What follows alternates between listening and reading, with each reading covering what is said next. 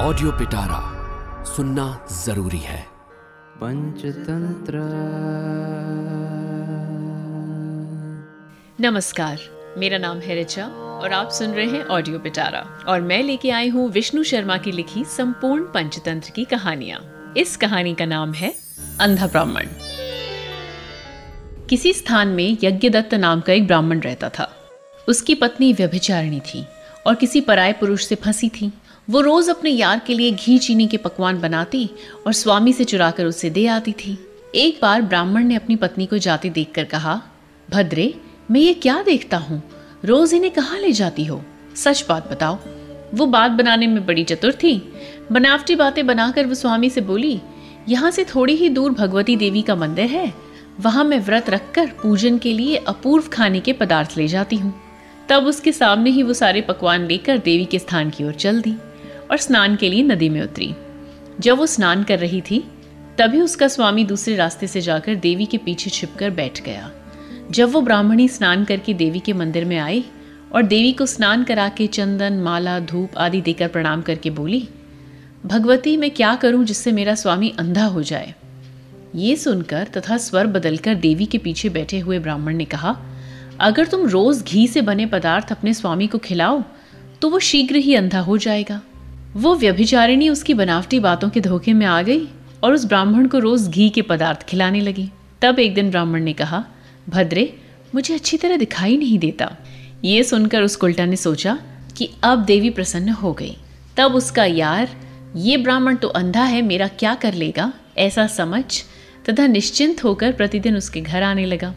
तब एक दिन घर में प्रवेश करते ही उसे पास आया देखकर ब्राह्मण ने उसके बाल पकड़ लिए। और डंडे से पसली आदि में प्रहार करते हुए उसको इतना पीटा, जिससे वो मर ही गया। इसके बाद उस दुष्ट स्त्री की भी नाक काट ली और हमेशा के लिए त्याग दिया। इसलिए मैं कहता हूँ, मैं ये सब जानता हूँ कि किस कारण मुझ पर मेंढक सवारी करते हैं। मैं वैसे ही समय की प्रतीक्षा कर रहा हूँ, जैसे घी में बने पदार्थ खाने से अंधे ब्राह्मण ने प्रतीक्षा की थी।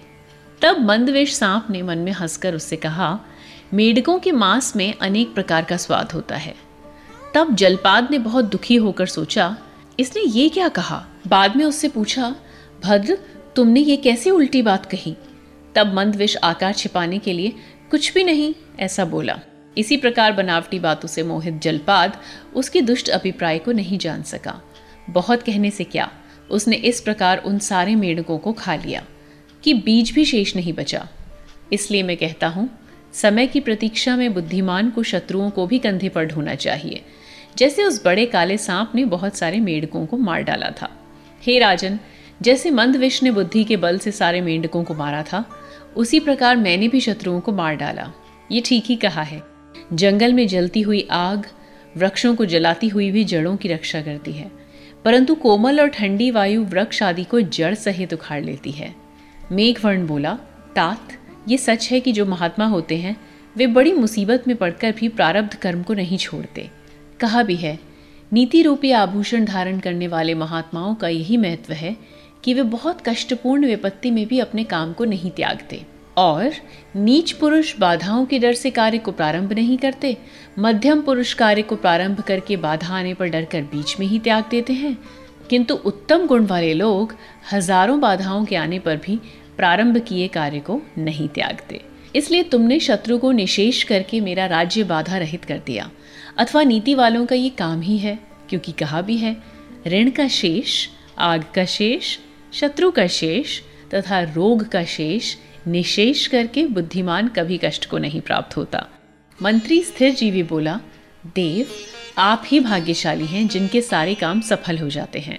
केवल वीरता ही काम करती है, ऐसी बात नहीं है। किंतु जो काम बुद्धि से किया जाता है, वही विजय के लिए होता है। कहा भी है, शस्त्र से मारने पर शत्रु नहीं मरते, बल्कि बुद्धि से मारे हुए शत्रु अच्छी तरह मर जाते हैं।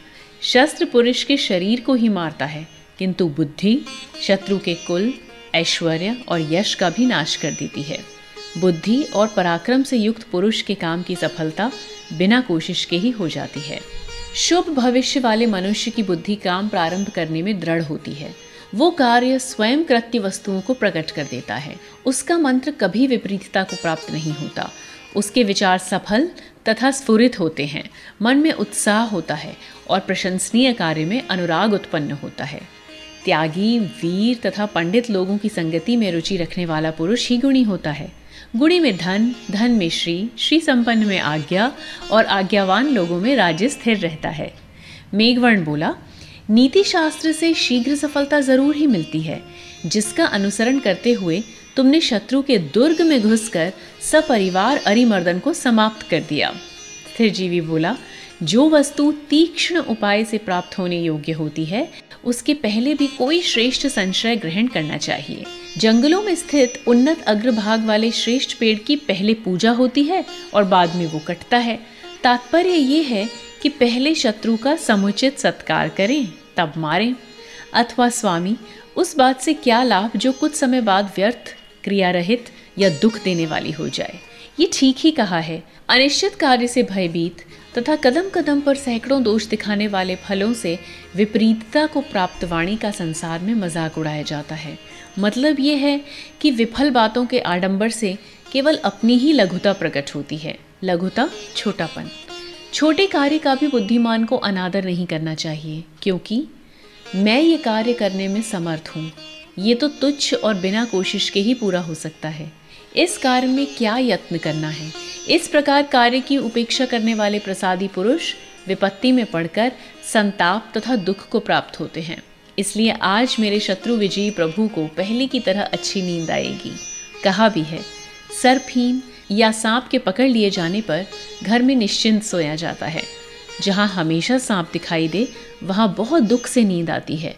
और बड़े मन से उन्नत काम में लगा हुआ मनुष्य तब तक मेहनत से होने वाले स्नेहियों के आशीर्वाद से युक्त, बंधुओं से चिंतित, नीति साहस एवं उन्नति युक्त अभिष्ट पद पर पहुंचकर कामों को करने वाले जब तक अभिलाषित काम को पार नहीं पा गए होते, तब तक क्रोध से भरे हृदय में सुख भला कैसे ठहर सकता है?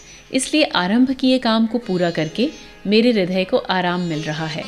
अब आप बाधा रहित राज्य करते हुए प्रजा पालन में तत्पर होकर पुत्र, पौत्र आदि के क्रम से अचल छत्र युक्त सिंहासन तथा लक्ष्मी को चिरकाल तक भोग करें। और भी, जो राजा अपने रक्षा आदि गुणों से प्रजा को प्रसन्न नहीं करता तो बकरी के गले में लटकते स्तन के समान उसका राज्य निरर्थक होता है।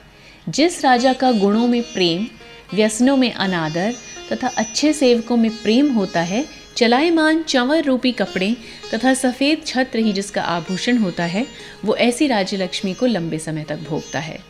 मुझे राज्य मिल गया है। ऐसा मानकर घमंड से अपनी आत्मा को धोखा नहीं देना चाहिए, क्योंकि राजाओं के ऐश्वर्य चंचल होते हैं। बाँस पर चढ़ने के समान राज्य लक्ष्मी की प्राप्ति कठिन है। क्षण भर में विनाश हो जाने वाली, सैकड़ों प्रयत्नों से धारण करने पर भी दुर्धर अच्छी तरह आराधित होने पर भी अंत में धोखा देने वाली, बंदर जाति की तरह चंचलता पूर्वक अनेक मनों में दौड़ने वाली, कमल के पत्ते पर पड़े पानी की तरह संबंध रहित, हवा की गति की तरह बहुत चंचल, असाधु की संगति के समान अस्थिर, सांप के विष की तरह दुष्चिकित्स्य, शाम के बादल की तरह मुहूर्त मात्र के लिए प्रेम करने वाली, पानी के बुलबुलों के समूह की तरह स्वभाव से भंग होने वाली हल के आगे के भाग की तरह कृतज्ञ और सपने में प्राप्त धनराशि की तरह। ये राज्य लक्ष्मी देखते देखते क्षण भर में नष्ट हो जाने वाली वस्तु है। और भी, जिस समय राज्य पद पर अभिषेक किया जाए, उसी समय से राजा को विपत्ति के निवारण में अपनी बुद्धि लगा देनी चाहिए। राजाओं के अभिषेक के समय घड़े से गिरते पानी अपने साथ ही विविध विपत्तियों को भी बाहर निकालते हैं। विपत्तियों के लिए कोई भी स्थान दुर्गम नहीं है। कहा भी है, रामचंद्र का वन गमन, बालिका बंधन, पांडुपुत्रों का वनवास, यदुवंशियों की मृत्यु, राजा नल का राज्य से भ्रष्ट होना, अर्जुन का राजा विराट के भवन में नाट्याचार्य होना और त्रिभुवन विजयी रावण का नाश देखकर यही विचार दृढ़ होता है कि जन समुदाय कालवश सब कुछ सहता है। कौन किसकी रक्षा करता है? अर्थात कोई नहीं। जो इंद्र के मित्र होकर स्वर्ग में गए थे वे महाराज दशरथ कहाँ हैं? समुद्र तट पर नियंत्रण रखने वाला राजा सागर कहाँ है? राजा वैन की भुजा के मंथन से उत्पन्न महाराज पृथु कहाँ हैं? सूर्य के पुत्र मनु कहाँ हैं? तात्पर्य ये है कि काल ने इन वीरों को उत्पन्न करके नष्ट कर दिया। त्रिलोक विजयी महाराज मानधाता कहाँ गए? राजा सत्यव्रत कहाँ हैं? देवताओं के राजा नहुषाज कहाँ हैं? सतशास्त्र के प्रवर्तक कृष्ण कहाँ हैं? ये सभी महात्मा जो इंद्र के साथ एक आसन पर बैठा करते थे, काल ने इनको उत्पन्न किया और इन्हें भी नष्ट कर दिया। और भी वही राजा, वही मंत्री, वे ही स्त्रियाँ और वे ही उपवन थे। उन राजाओं, मंत्रियों और वनों को काल ने देखकर ही नष्ट कर दिया। इस प्रकार मतवाले हाथी के कान की तरह चंचल राज्य लक्ष्मी को पाकर न्याय में निष्ठा रखते हुए उसका भोग करना चाहिए। इति श्री विष्णु शर्मा कृत पंचतंत्रे काकोलुकीयम नाम तृतीयम तंत्रम समाप्त। यानी कि संपूर्ण पंचतंत्र का तीसरा तंत्र काकोलुकीयम यहाँ समाप्त होता है और अब है अगले तंत्र की बारी, यानी कि पंचतंत्र का चौथा तंत्र, लब्ध प्रणाश।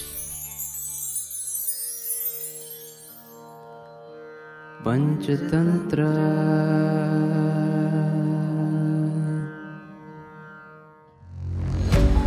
ऑडियो पिटारा सुनना ज़रूरी है।